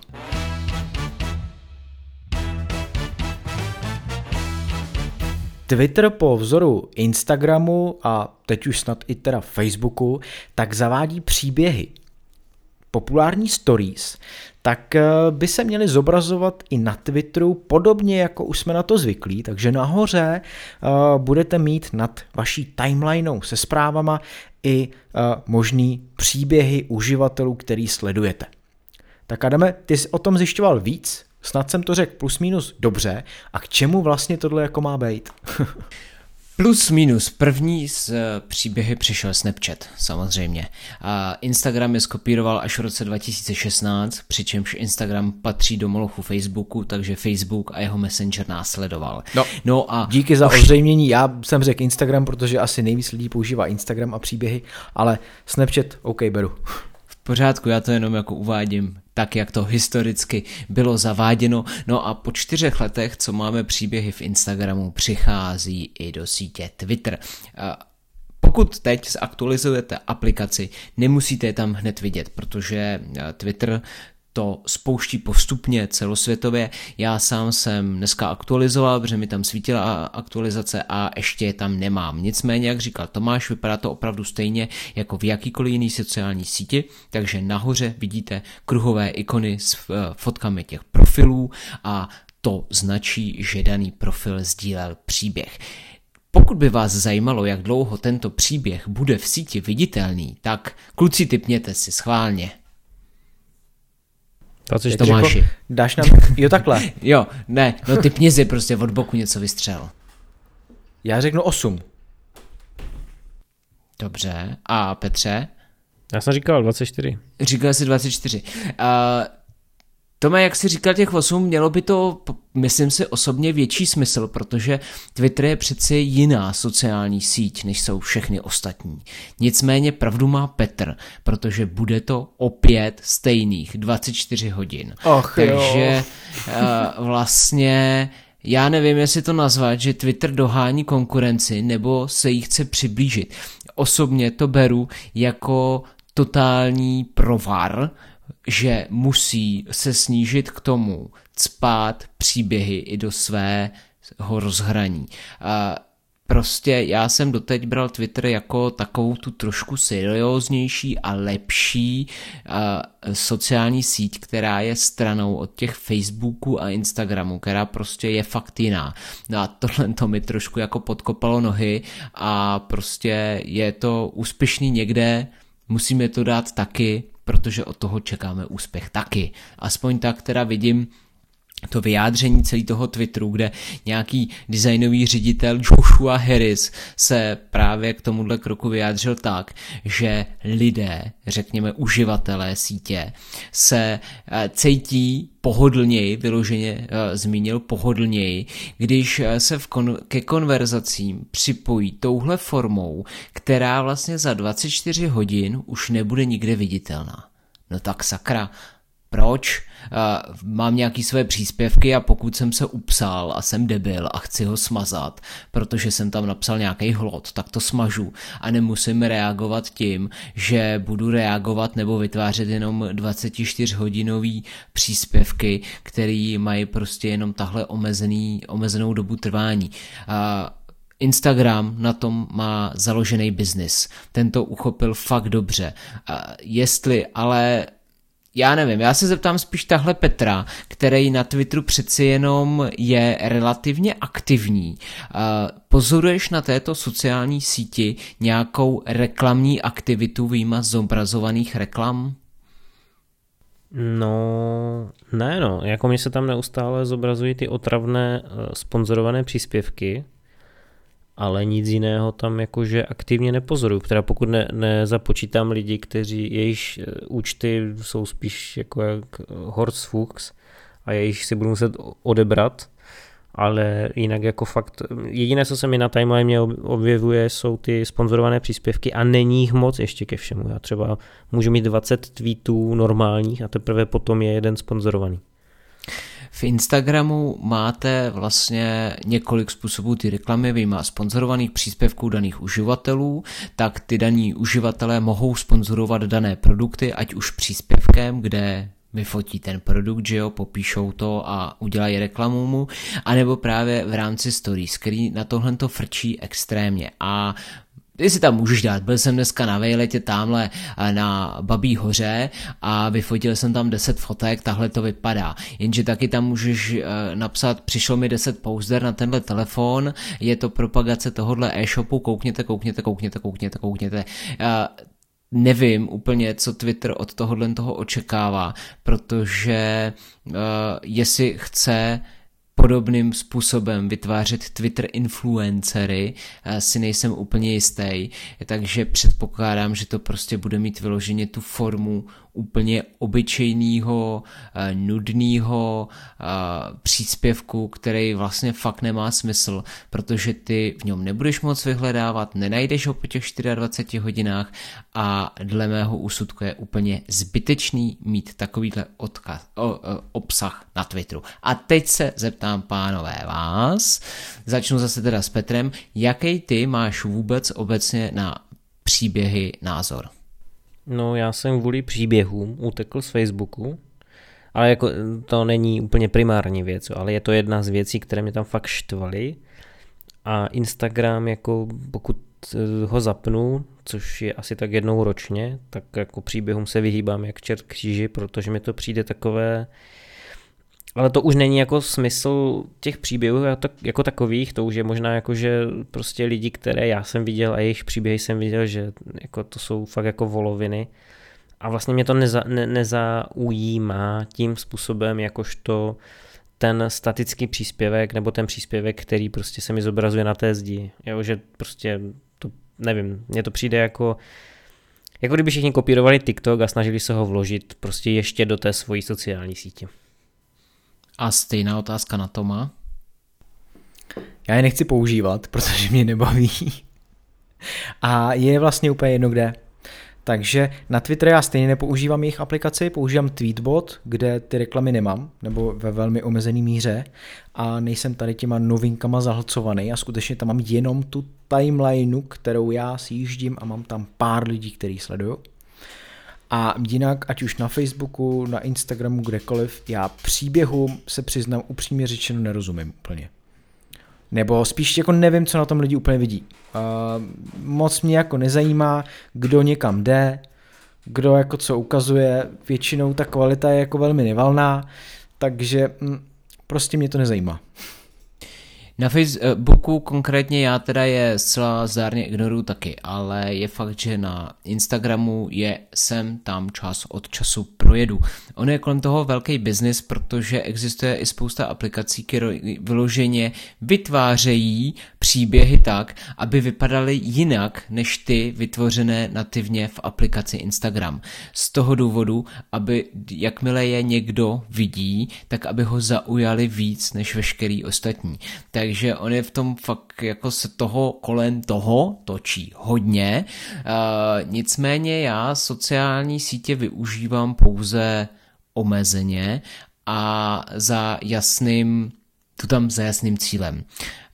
Dřív jsem na Twitteru frčel docela statečně, poslední dobou už se mi na něj moc nedostává času, takže to spíš beru, než abych ho projížděl, co se tam děje nového a co je tam za informace, jenom jako takovou, takové sdílení těch zásadních informací, které já beru pro sebe jako zásadní. Takže samozřejmě, jakmile vyjde tento podcast, tak já to tam zase všem retweetnu, aby viděli, o čem jsme se tu bavili. Na Instagram, svůj osobní profil, jsem tam přes rok už nedal fotografii, protože mě to tak nějak pustilo a vlastně už jsem neviděl smysl v tom publikovat jakékoliv informace touhle cestou. Nicméně uh, jsem fanoušek staré české hodinářské firmy, kterou, které produkty sbírám a zároveň je prodávám dál, pokud se mi sejde model, který už třeba nepotřebuju nebo ho mám vícekrát. A k tomuhle tomu právě využívám Instagram, který k tomu docela frčí statečně, eh, kdy se opravdu vyplatí dát eh, příspěvek s těma danýma hodinkama, popsat to a v zápětí vlastně z toho příspěvku udělat příběh, který se hned vlastně propíše do příběhu. Odkazuje i přímo na ten příspěvek daný v rámci sítě. Docela se mi to ověřilo, funguje to docela dobře a musím říct, že už pár kousků tahle do světa ode mě putovalo, že vyloženě se mi někomu udal ze svých sledujících právě formou eh, příspěvku v Instagramu podpořeného právě tím příběhem. Nicméně furt si nemyslím, že tohle je cesta, která by se dala podobným způsobem uh, implementovat do Twitteru. Uh, s tím, že právě Facebook využívám spíš než ke konzumaci obsahu od svých přátel jako ke konzumaci obsahu od sledovaných skupin, protože jsem tam členem několika skupin, který mě zajímají a tam jdu za těma informacemi a za těma novinkama v rámci toho daného žánru a opravdu nesjíždím, kdo co kde byl na tom Facebooku a co tam vyfotil a co si tam napsal a podobné záležitosti. Takže možná si to na Twitteru najde své uživatele, Osobně jsem k tomu ale hodně skeptický a chtěl bych nějaký ještě další vyjádření toho Twitteru, proč sakra se nesnaží vymyslet spíš něco zajímavějšího a jiného. K tomu dodám, že ještě teda mimochodem testuje zvukový konverzace, úplně nevím, co si od toho ještě představit, takže uvidíme, plánuje tuhle novinku, čili zvukových konverzací, vydat do konce roku. Jestli to budou pouze telefonáty v rámci sítě, jako právě to už mají ostatní sociální sítě, anebo to bude spíš něco formou uh, video příspěvku, ke, ke kterým vy budete dávat hlasové reakce. Těžko soudit. Já ti jenom, Adame, doplním, že my všichni si žijeme v těch našich sociálních bublinách a máš tendenci sledovat lidi, kteří jsou podobní tvému názorovému spektru a zájmům a tak dále. A jako já, když jsem pozoroval své studentíky a studentky kteří se taky pohybují na Twitteru, tak mám trošku pocit, že oni ty příběhy velmi ocení. No, on, ten Twitter má docela problém, nebo donedávna určitě měl, a vlastně jak na těch svých účtech vydělat, že jo? Protože uh, lidí na Twitteru nebo účtu na Twitteru je opravdu hodně Myslím si, že akorát Facebook a Instagram je před tím Twitterem, nevím, teďka nesledoval jsem poslední TikTok. statistiky. A ještě TikTok, TikTok. A asi jo, asi, asi ušel přes, přes něj. Nicméně na Instagramu je to jasný a na Facebooku taky. Jakým způsobem vlastně už teda i jenom Facebook ovládá obě tyhle sociální sítě, na lidech a na účtech vydělává. Že jo? To je zahlcený reklamou. Na Facebooku, když chcete, aby to vidělo víc lidí, no tak to podpoříte reklamou. Na Instagramu to samý. No a na Twitteru, tak tam pořád se jako nedařilo jim najít nějaký systém, jak eh, tady na tom vydělávat a nevím a nejsem si jistý, jestli v současné chvíli na tom vůbec jako vydělávají, protože uh, neviděl jsem a nemyslím si, že mají něco tak výkonného finančně, jako má Facebook, Adame. Mají maj, maj něco na čem vyloženě jako Twitter jako vydělává? Nevím o tom. Jo, jako můžeš tam mít reklamu, že jo, to jo, ta reklama tam taky nějakým způsobem jako se dá dát, ale určitě není v takové míře, jako je to na Facebooku. Opravdu upřímně nemám tušení. Tak a aby jsme neskončili tím, že nemáme tušení, to téma, tak uh, jenom mi řekněte oba, uh, jakou síť používáte nejvíc, případně jestli jich používáte víc, tak to zkuste nějak odstupňovat, ať aspoň teda naši posluchači ví. Tak Adame, začni. No, já jsem zmínil ten Facebook a ty skupiny ve Facebooku a k tomu se ještě váže Marketplace, kde právě točím samozřejmě eh, inzeráty, nejenom, že koukám a nakupuju, ale i koukám a prodávám a publikuju. Takže za mě časem stráveným na sociálních sítích určitě nejvíc Facebook. Petře? Twitter. Já teda mám založené úplně všechny myslitelné a nemyslitelné, snad kromě TikToku, čili Facebook, Instagram, LinkedIn, Twitter a, a kdo ví, si co si, ale já používám primárně Twitter, z toho důvodu, že ta síť ještě donedávna byla poměrně jednoduchá a uživatelsky přívětivá. Já vím, že na Facebooku, když chceš a vyhraješ si s tím, tak můžeš mít prostě přátelství s pěti tisíci lidmi, ale bude se ti zobrazovat jenom relevantní obsah. Ale musíš si to nastavit, musíš si povypínat zdi od některých lidí a kde si co si. A na tom Twitteru to bylo donedávna jednoduché, že? Někoho followuješ, zobrazuje se mu jeho obsah a zároveň nikomu nebráníš, aby pokud, tě zajímá, pokud je zajímá tvůj obsah, že tě můžou odebírat. Byla tam kdysi hvězdička, která fungovala jako parádně a tím to skončilo. No, oni mezi tím z hvězdičky udělali like, potom tam přidali uh, ty listy, teď tam přidávají uh, retweety a takové další věci.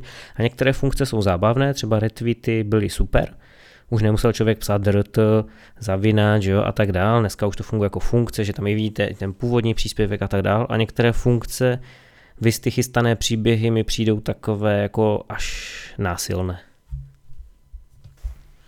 Tak a já jenom teda řeknu, že já používám Twitter přes ten tweetbot, kdy jsem rád, že to rozhraní se nemění, je pořád stejný, jednoduchý, bez reklam, bez nějakých dalších jako kudrlinek, který by mi tam bránili. Facebook, Instagram jako velmi zřídka, snažím se tomu absolutně vyhejbat.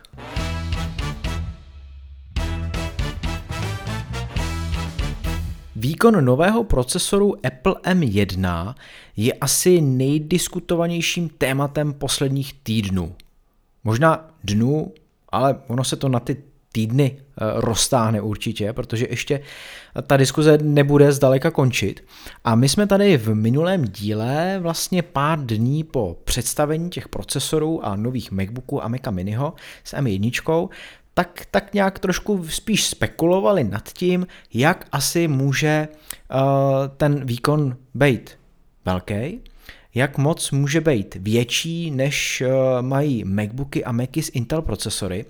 No a teďka už se konečně dostáváme trošku na reálnější hodnoty, na reálnější data, a uh, můžeme se pobavit o tom, jak to ve skutečnosti na řeknu 90% je, protože pořád nemáme to reální srovnání, to naše srovnání, neměli jsme to ještě pod rukama, nebo Petře, ty jsi to měl? Neměl ještě, ještě ti to ne, nepřišlo. ještě stále na cestě. Ještě stále na cestě. Mně se nikdo nevozval, musím říct, to tady jako pokárám, protože jsem psal do jedné společnosti, já ji nebudu jmenovat, ale to bys neměl. To by byla se mi ne... placená ta reklama a oni nám ji neplatí, takže vlastně... Když se mi neozvou, tak za týden v dalším díle jmenovat budu.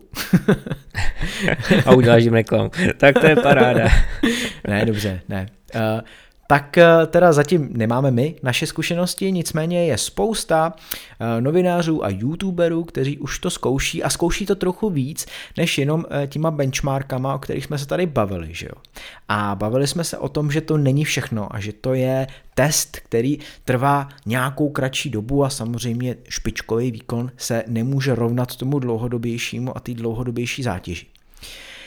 No, a mezi tím tak eh, se udála spousta věcí a spousta lidí natočilo svoje videa a eh, přidalo eh, spousty informací o tom, jak to ve skutečnosti je. No a Petře, ty jsi nám posílal s Adamem před vlastně začátkem natáčení jedno video, který teda mě docela jako nadchlo, se přiznám. A udělal jsem z něho spoustu screenů, kterými si teďka můžeme prolížet tady za mikrofonama a můžeme se o tom pobavit tak... Uh, Já bych teda byl korektní no. a uvedl bych zdroj, že to je video youtubera Dave Lee a on je známý tím, že on byl kdysi velký jabkař, ale jako fakt hardcore a pak přešel na PC platformu. Ale to neznamená, že by pořád jako neměl rád Apple a prostě chce vyzkoušet vždycky, co se představí. Takže doporučuji, je to takový méně tradiční pohled a v Apple komunitě nemusí být úplně oblíbený, protože on je schopný občas vypíchnout i ty nedostatky, což by se možná některým nemuselo líbit. Ale pokud máte rádi střízlivější pohled, tak určitě doporučuji.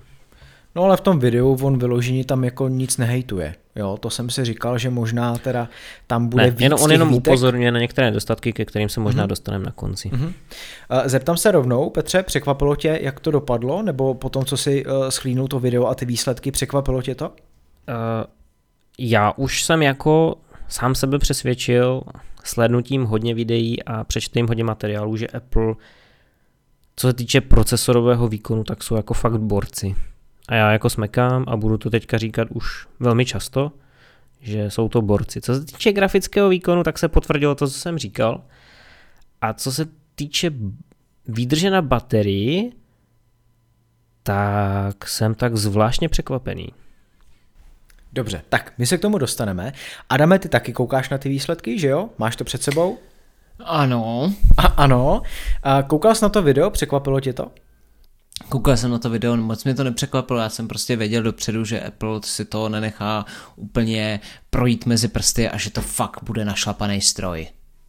Tak, já možná... Respektive stroje teda, tak. Stroje. Bavíme se o všech jo. třech. Jo, jo. Uh, to se k tomu taky dostaneme, protože tam jsou nějaký uh, drobný rozdíly, ač teda všechny ty tři stroje, MacBook Pro, MacBook Air i Mac Mini, mají tu M1. A tak uh, on začal teda tím dejme tomu typickým nebo tím syntetickým testem Signbench R23, který porovnává výkon jednotlivých uh, strojů a uh, je zajímavý, že uh, on teda proved test jak na jedno jádro, tak na víc těch jader, ale proved i testy, které byly dlouhodobější a konkrétně na to jedno jádro tak udělal 30-minutovou nějakou smyčku, a na těch více jader, tak dokázal zajistit i výsledky, které byly po 10 minutách a po 30 minutách vlastně provádění toho testu. Takže to, o čem my jsme se bavili, Petře, minulé, že ty seš zvědavej na tu dlouhodobou zátěž, tak těch 30 minut už se dá považovat jako za něco, co eh, je dlouhodobějšího z tvýho pohledu. Ano, to už je reprezentativní výsledek. Já jenom zopakuju rychle všem posluchačům, syntetický benchmark je test, který se zaměří na pár vybraných oblastí, nechá zatížit procesor výpočty, případně grafickou kartu a závislosti na rychlosti toho procesoru může to být výsledek do 20 až dejme tomu 20 sekund až dejme tomu 3 minut plus minus. Takhle to na moderních procesorech tyhle benchmarky běží.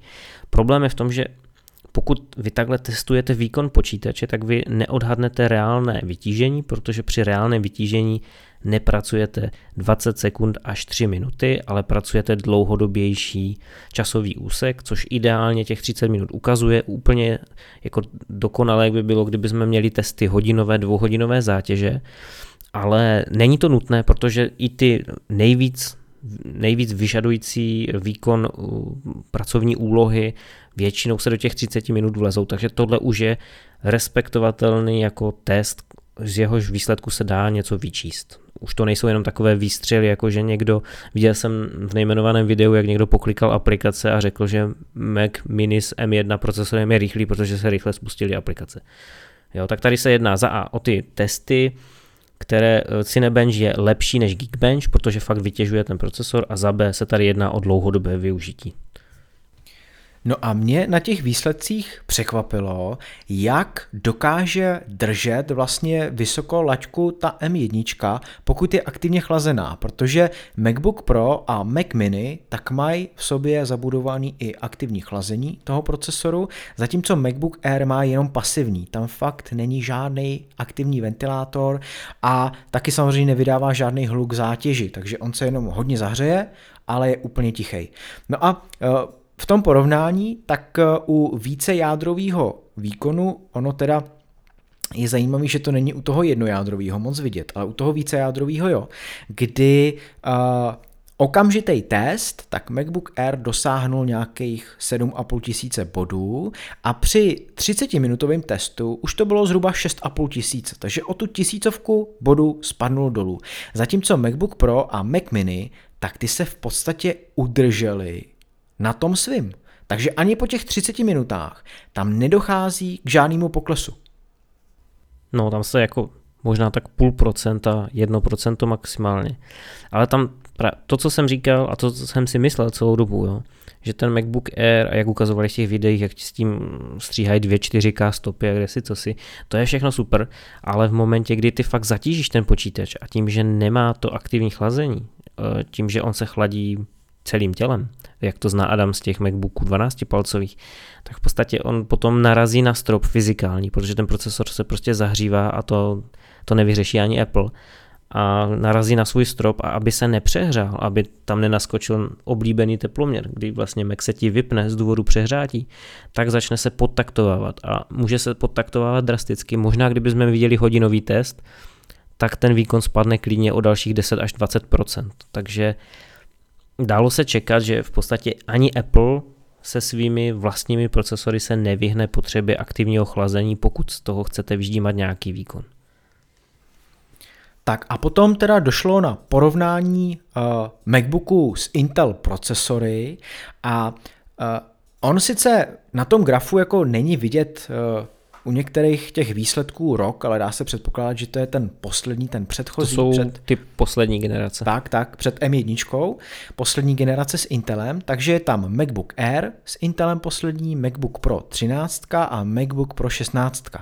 A Air má Intel i3, Pročko 13 má i5 a 16 má i9 a e, M1 v tomhletom testu, kdybychom ji měli někam zařadit, tak ji zařadíme mezi i5 a i9 na úroveň vlastně i7 plus minus v tomhletom případě, protože ona překonává vlastně i výkon MacBooka Pro 13 palcového a poměrně jako o dost, protože u něj uh, taky výsledek kolem 5000 bodů a u MacBooka Pro, toho největšího 16-palcového, je ten výsledek kolem 9000 bodů.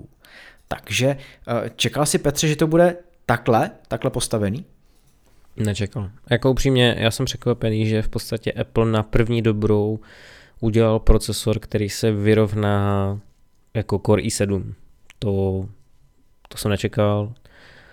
Spletl jsem se, můžu se splést, tady se přiznávám veřejně, jako ten výkon je fakt skvělý. Ještě, když k tomu připočteme, že ten procesor M1 si údajně po celou dobu zátěže bere stále 10 W, zatímco všechny ty Inteláky, co si vyjmenoval, tak žerou minimálně 25 W, což je v podstatě dvojnásobek což je u toho éra, že jo. Ale u té šestnáctky, tak tam jako to může tam být možná, Tam možná ta i9 má i 45 W, ale já teďka nemám před sebou specifikace, tak si nechci vymýšlet. Jo. No a možná ještě zajímavější výsledky potom přišly, když eh, testoval tadyhle ty MacBooky uh, konkrétně v Apple aplikacích, které jsou optimalizované přímo na tu M1. No a začal Xcodem, populárním teda uh, vývojářskou aplikací, respektive no, no aplikací jedinou, pro že jo? Buďme, jedinou, zase ano, tak, férový. ano, Apple jedinou nedovolí. Apple, jedinou Apple vývojářskou aplikací Xcode.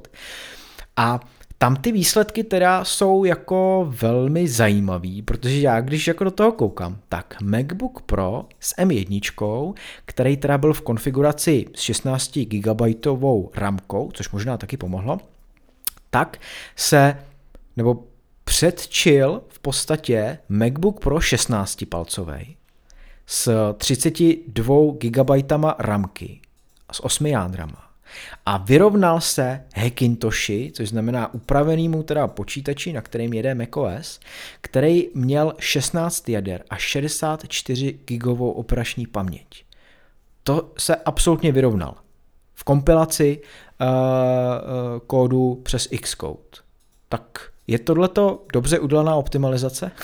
to je, to je skvělá optimalizace. To, to se jako nedá ani okomentovat, to je, to je naprosto perfektní a jako vývojáři z tohohle budou úplně nadšení. A co je potřeba si říct, a teď se na to koukám, to mě vůbec nenapadlo, nevím, jestli si z toho všiml ty, Tome, že ty testované konfigurace jsou všechny s tou 16 GB pamětí RAM. Ano, ano. Jo, to znamená, nejsou to ty základní, nejsou to ty úplně nejlevnější Mac mini, ani MacBook Air, ani MacBook Pro, což trošku zkresluje ty výsledky, protože tím, že Apple používá tu sjednocenou paměť, ze které si může brát jak procesor, tak grafická karta, tak tyhle výsledky uh, možná budou trochu nižší, nebudou nějak drasticky, ale budou trochu nižší asi u těch nejlevnějších variant. Hmm. Uh, ono i takhle, jako kdybychom to měli porovnávat, tak eh, MacBook Pro s M1 začíná na nějakých 39 tisících, pokud si k tomu přihodíš 6 tisíc, tak máš 16 gigovou operační paměť a máš to za 45 tisíc, což pořád je o dost míň než 16-palcový uh, eh, MacBook Pro, že jo? který vlastně pořídí za 70 a víc. Jasně no. Tak a uh, Přicházíme teda k Final Cutu, který mě jako velmi zajímal, jakým způsobem se s tím ty M1 procesory poperou a uh, on teda prováděl uh, render desetiminutového klipu v 5K rozlišení a na MacBooku Pro předchozím s Intel procesorem to zvládnul za necelých 19 minut. Kdežto na MacBooku Pro 16 palcovým to dokázal za 6 minut. No a ty uh, MacBooky s M1 i teda Mac Mini, tak ty to zvládly za necelých 7 minut. Konkrétně teda Air byl nejpomalejší a uh, MacBook Pro s Macem Mini zhruba 6,5 minuty. Takže oni se skoro dorovnali uh, k tomu MacBooku Pro uh, s 16 palci. Takže dá se říct, že pokud byste pořizovali stroj hlavně pro střih videa a uh, máte Final Cut a v něm stříháte, tak je v podstatě jedno, jestli to budete stříhat teď na 16-palcovém MacBooku Pro, na tom fakt nabušeném velkým stroji, anebo na uh, Macu s M1 procesorem. Hmm, tady je krásně vidět ta optimalizace těch aplikací, protože Apple si to fakt mohl přizpůsobit. Určitě tam může zapojit jak výkona jádra, tak třeba ten Neural Engine. On, oni to zmiňovali i na Keynote, že, že oni budou používat ty jádra pro umělou inteligenci, aby se lépe pracovalo s těmi klíčovými snímky, budou se snažit chytře, chytře předvídat nějaké ty uh, operace, které bude potřeba si nachystat, takže tam je vidět opravdu krásně ta optimalizace a v vozovkách slabý stroj za 20 tisíc v podobě Macu Mini dorovná prostě počítač za 70 tisíc. Tak, Uh, trochu jiná situace pak nastala u Premiere Pro, což je teda taková uh, konkurence Final Cutu, ale samozřejmě není to aplikace od Apple, ale od Adobe a není ještě ani optimalizovaná pro uh, M1 procesory. To znamená, že ta aplikace musela jet přes rozetu, přes uh, ten emulační nástroj, který v reálném čase překládá uh, aplikaci, aby byla v tý, na té M1 použitelná. No a uh, tam trošku samozřejmě už ty výsledky jsou jiný. Renderovalo se úplně stejný desetiminutový video v 5K rozlišení, a tam byl nejlepší už teda 16-palcový MacBook Pro, který to měl za zhruba 12 minut. Eh, kdežto teda MacBooky s M1 a Mac Mini s M1 to měli za 21 minut, respektive R za 24 a pro porovnání ještě, tak MacBook Pro 13-palcový, ten předchozí s Intelem, to měl za 33 minut. Takže i tak vlastně, i přes tu emulaci uh, skrz rozetu, tak ty M1 procesory jsou o dost silnější v tomhle tom, než eh, MacBook Pro 13-palcový loňský, který měl i5 a už to byl jako dost výkonný stroj. Jo, a víš, čím to je, že ten MacBook Pro 16 vyhrál tak na plné čáře?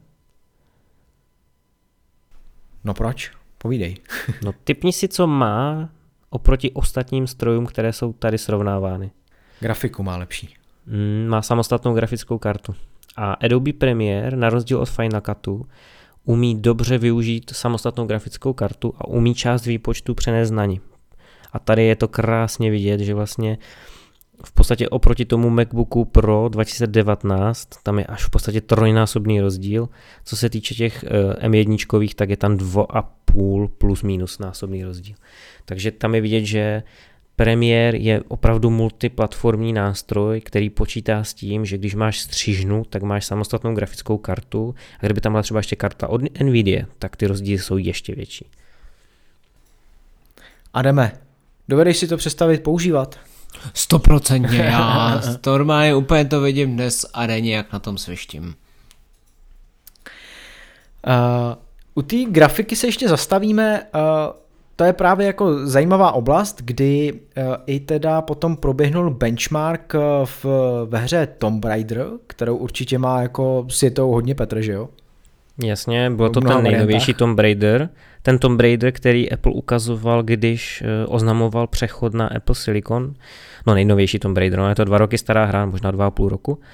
A ukazovali ho tehdy s tím DTKčkem, s tím Mac Mini, který měl uh, procesor A12Z a tvrdili, že v podstatě je to bez problému hratelné i pod rosetou. No tak výsledek toho je, můžu to prozradit, Tome? No povídej. Že Apple kecal, ale tak jako oni vždycky kecají, že jo.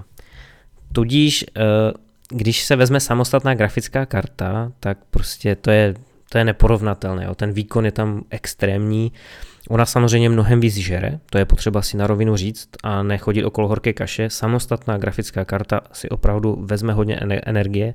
Na druhou stranu ten výkon tady v tomhle herním benchmarku je snad pětinásobný, no čtyř a půl násobný, tak ať jsem matematicky přesnější. Jo, ale prostě, ačkoliv Apple vyrobil opravdu obdivuhodnou integrovanou grafickou kartu, která je součástí toho čipu M1, tak prostě je stále integrovaná grafická karta. Ona sice dá na zadek variantám Intel Iris Plus, bylo by zajímavé srovnání s Intel Iris Xe, což je ta nejnovější generace v procesorech Tiger Lake, ale ta nikdy nebude, protože Apple ji asi nikdy neosadí, tak jedině nějaké jako syntetické benchmarky. Mnohem zajímavější by to bylo ještě s integrovanými grafickými kartami od AMD, ale to je taky sci-fi.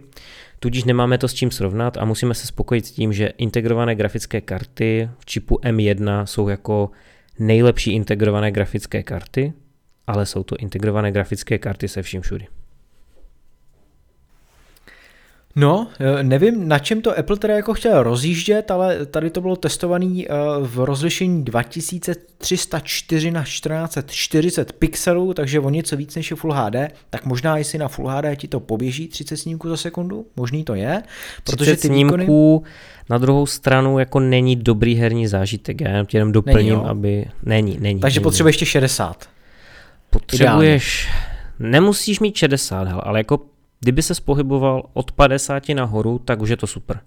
Protože tvoje uh, zatím Macy a v dohledné době asi budou mít 60 Hz obnovovací frekvenci, čili aby si měl úplně plynulý zážitek, tak bys potřeboval, aby ti hra běžela minimálně na 60 snímků. Cokoliv navíc by se zahodilo, ale ono to občas nevadí, když ti něco vypadne, nějaký snímek, tak když jich je víc, tak oni se nahradí. Každopádně pokud ty máš pod polovinu, čili 30 a méně, tak už je znatelně viditelné i pouhým okem to trhání obrazu.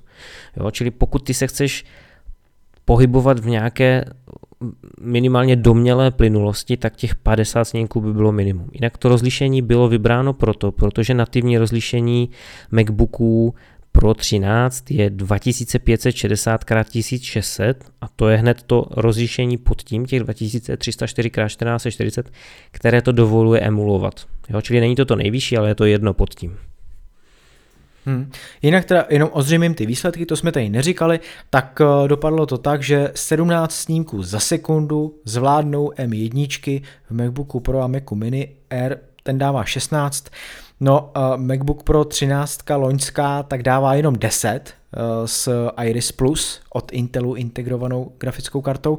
No a 16 MacBook Pro tím, že má fakt tu samostatnou grafickou kartu AMD 5600M, tak dává 56. S tím, Což je naprosto by byl Petr spokojený.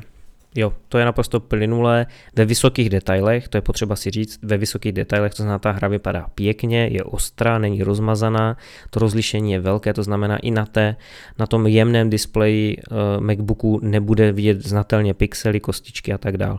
Těch 10 uh, u toho nemá smysl komentovat u toho loňského MacBooku Pro 13, těch 17 to je jako podstatě jako slideshow, jo, tam se nedá o tom nějakém výkonu jako mluvit ani o tom zážitku. Hodně zajímavé je, že MacBook Air, který má o jedno celé grafické jádro míň, tak v podstatě na něm jako to jedno FPS to nehraje roli, jo. Což je zajímavé, že v podstatě možná to jedno jádro ho až tak neomezuje tím, že ho nemá. Možná. Minimálně tím v té hře ne. Tím pádem, proč to jako Apple udělal? Udělal to jenom proto, aby mohl jako rozlišit ty modely, aby tam byl nějaký rozdíl hmm. vůbec?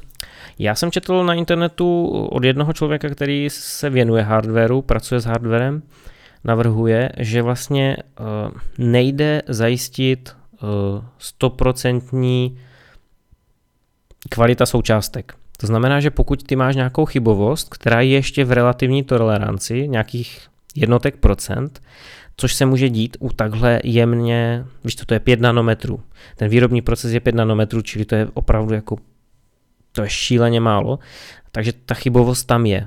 A Apple si asi řekl, že v momentě, kdy na tom jádře grafickém bude nějaká přijatelná chybovost, tak to tam, kde je nastala, nastal ten problém a ta kvalita není dostačující, tak ho prostě vypnou to celé jádro, ale pokud zbylých sedm funguje, no tak jako proč zahodit celý čip kvůli toho, že jedno jádro nefunguje. Tak se prostě vypne celé to jedno jádro s tou chybou a zbytek jako funguje relativně v pořádku dál, takže se prodává jako v podstatě levnější součástka. Že to je průběžná praxe. Hmm, hmm, hmm, hmm. Tak a poslední uh, test, tak uh, ten byl na výdrž baterie, což je něco, co samozřejmě je druhá strana mince, ta druhá velká výhoda, aspoň tak, jak nám to Apple řekl, že to budou výkonný a nebo výkonný procesory s velmi dlouhou výdrží. No a ty si říkal Petře na začátku, že tam jsi takový nějaký rozpačitej z těch výsledků. Já jenom teda řeknu, že uh, nikdy to není tak, že Apple řekne, MacBook vydrží 10 hodin a skutečně v reálném použití vám takhle vydrží. Dělal se test s 50% jasem displeje v nějakém normálním použití, ve stejném samozřejmě, vždycky u těch všech strojů. No a MacBook Pro 13 palcový s Intelem, ten předchozí, dosáhnul 7,5 hodin, ač teda Apple uvádí 10. No a MacBook Pro 13 palcový s M1, tak dosáhnul 13 hodin, což je skoro dvojnásobek, nicméně Apple uvádí 20. No a to je to právě, já jsem myslel, že u těch M1 Apple si odprostí ty svoje marketingové pseudotesty bude to trochu více odpovídat realitě, no a, a neodpovídá. Jako v podstatě ten poměr zůstal stejný, že jo? Pokud ti do 10 hodin chybí 2,5 hodiny, anebo ti do 20 chybí 6 hodin, no i když tady chybí 7, ale tak dejme tomu zaokrouhlíme to, tak je to furt stejně, stejně daleko, víceméně. Na druhou stranu, ta čísla se vzdalují, že jo, a řekneš si, ty 20 hodin a mě to vydrží 13, to už začíná být rozdíl. Já jenom doplním, že on teda eh, to tam říká v tom videu a vzal normálně webové stránky v prohlížeči, myslím, že to bylo Safari, ale nejsem si jistý, a cyklí Prostě otvírá, zavírá záložky a neustále dokola pod nějakou dobu, dokud se nevybije ten počítač. Takže takhle probíhá ten test. Čili mělo by to simulovat jakože aktivní, jak to říct, eh, prohlížení webu. Hmm. Takže dá se říct, že ta výdrž se až zdvojnásobí, záleží na použití, nicméně uh, je asi stále jako dál ta, ta hodnota, kterou nám Apple říká, protože ač je teda procentuálně pořád jako stejně daleko, tak samozřejmě tím, jak se to zvyšuje, tak těch hodin přibývá tam. A je to tak trochu jako podvod na uživatele. Je, je, je možný potom, že kdyby si někdo koupil, kdo není úplně znalý téhle problematiky, stroj s 20 hodinovou výdrží, protože mu to vychválí samozřejmě prodejce, že to fakt jako 20 hodin vydrží, když to Apple udává. A pak přišel po pár dnech a řekl, hele, tak jako mně se to prostě vybilo už za jeden den a, a dělal jsem na tom 12 hodin a už je to vybitý, jako já to chci vrátit. Mm, Může tady k tomu docházet to fun- víc? Hmm. Nevím, jak to funguje v Americe, tam by to asi prošlo. Tam ty zákony jsou takové jako trošku jinak postavené u nás. Nevím, jestli bys s tímhle uspěl. Leda, že bys to kupoval přes internet a vrátil v té 14 denní době. Každopádně já jsem jenom chtěl říct, jako těžko říct, jo. já už jsem vycvičený tím, že nikdy nevěřím výrobcům, co se týče výdrže na baterii. Eh, konec konců mám tady ten Linuxový notebook ještě stále a tam výrobce taky udává 20 hodin. S Intel procesorem mimochodem. A realita je taková, že vydrží zhruba těch 14, když se hodně snažíš 15 hodin na tu baterku. Na druhou stranu on má Intel procesor.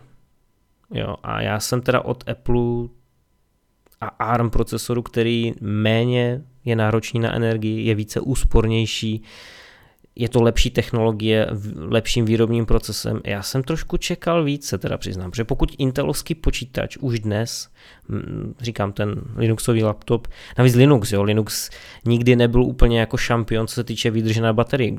Kdo ví, kolik by to vydrželo z Windows, třeba ještě hodinu víc. Takže já jsem čekal teda jako, že Apple fakt dodrží, nebo aspoň se přiblíží těm 20 hodinám, že třeba místo 13 tam vypadne 17, jo. Protože mě, já chápu, že v Apple komunitě to bude velké pozdvížení a všichni to budou milovat, ale jako pokud nemáš hlavu jenom v Apple ekosystému a jako vystrčíš ji ven, tak zjistíš, že no dobře, no, tak jako tohle umí i ostatní výrobci. Adame, je to za tebe podvod na uživatele? V žádném případě. Apple ví, co říká a za jistých okolností a ideálních konstelací všech eh, planet vesmíru eh, těch hodnot, které on udává, prostě dosáhneš. no tak asi jo, v nějakém vesmíru. asi ne v tom našem.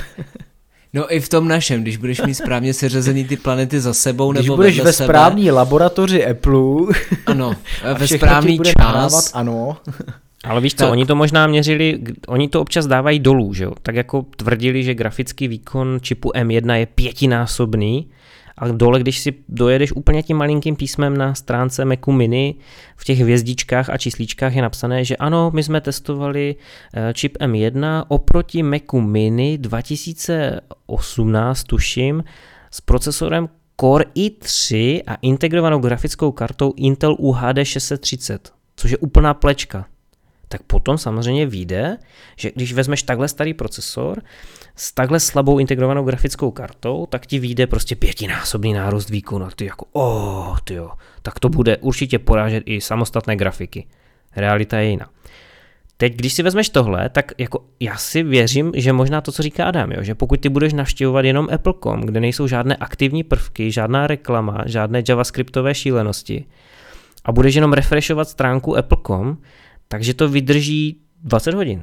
Ale pokud ty budeš chodit na normální stránky, kde jsou prostě javascripty, jsou tam videa, jsou tam zvuky, jsou tam animace, tak um, asi se na těch 20 hodin nedostaneš. No já jsem chtěl ještě dodat, že uh, přesně pokud uh, jako člověk kouká jenom tady na ty data, jako jsem koukal já, když uh, byla Apple Keynote a teďka jste tam viděli to třikrát výkonnější než ten předchozí model a pětkrát v tomhle tom rychlejší tohle, tak ti to zákonitě zamotá hlavu, i když se v tom orientuješ a už v tom nějakou dobu seš, tak přesně já teďka jsem jako hodně lačnej po tady těch testech výkonových, po těch reálných a po těch eh, postřezích eh, vlastně novinářů a youtuberů, protože už tak nějak jako nevěřím moc Apple a nezdá se mi to, a možná je to moc dobrý na to, aby, uh, abych to dokázal jako vstřebat a přijmout, nicméně mě jakoby trochu mrzí, že to, co vlastně Apple řekne, taky vždycky trošku malinko jinak prostě.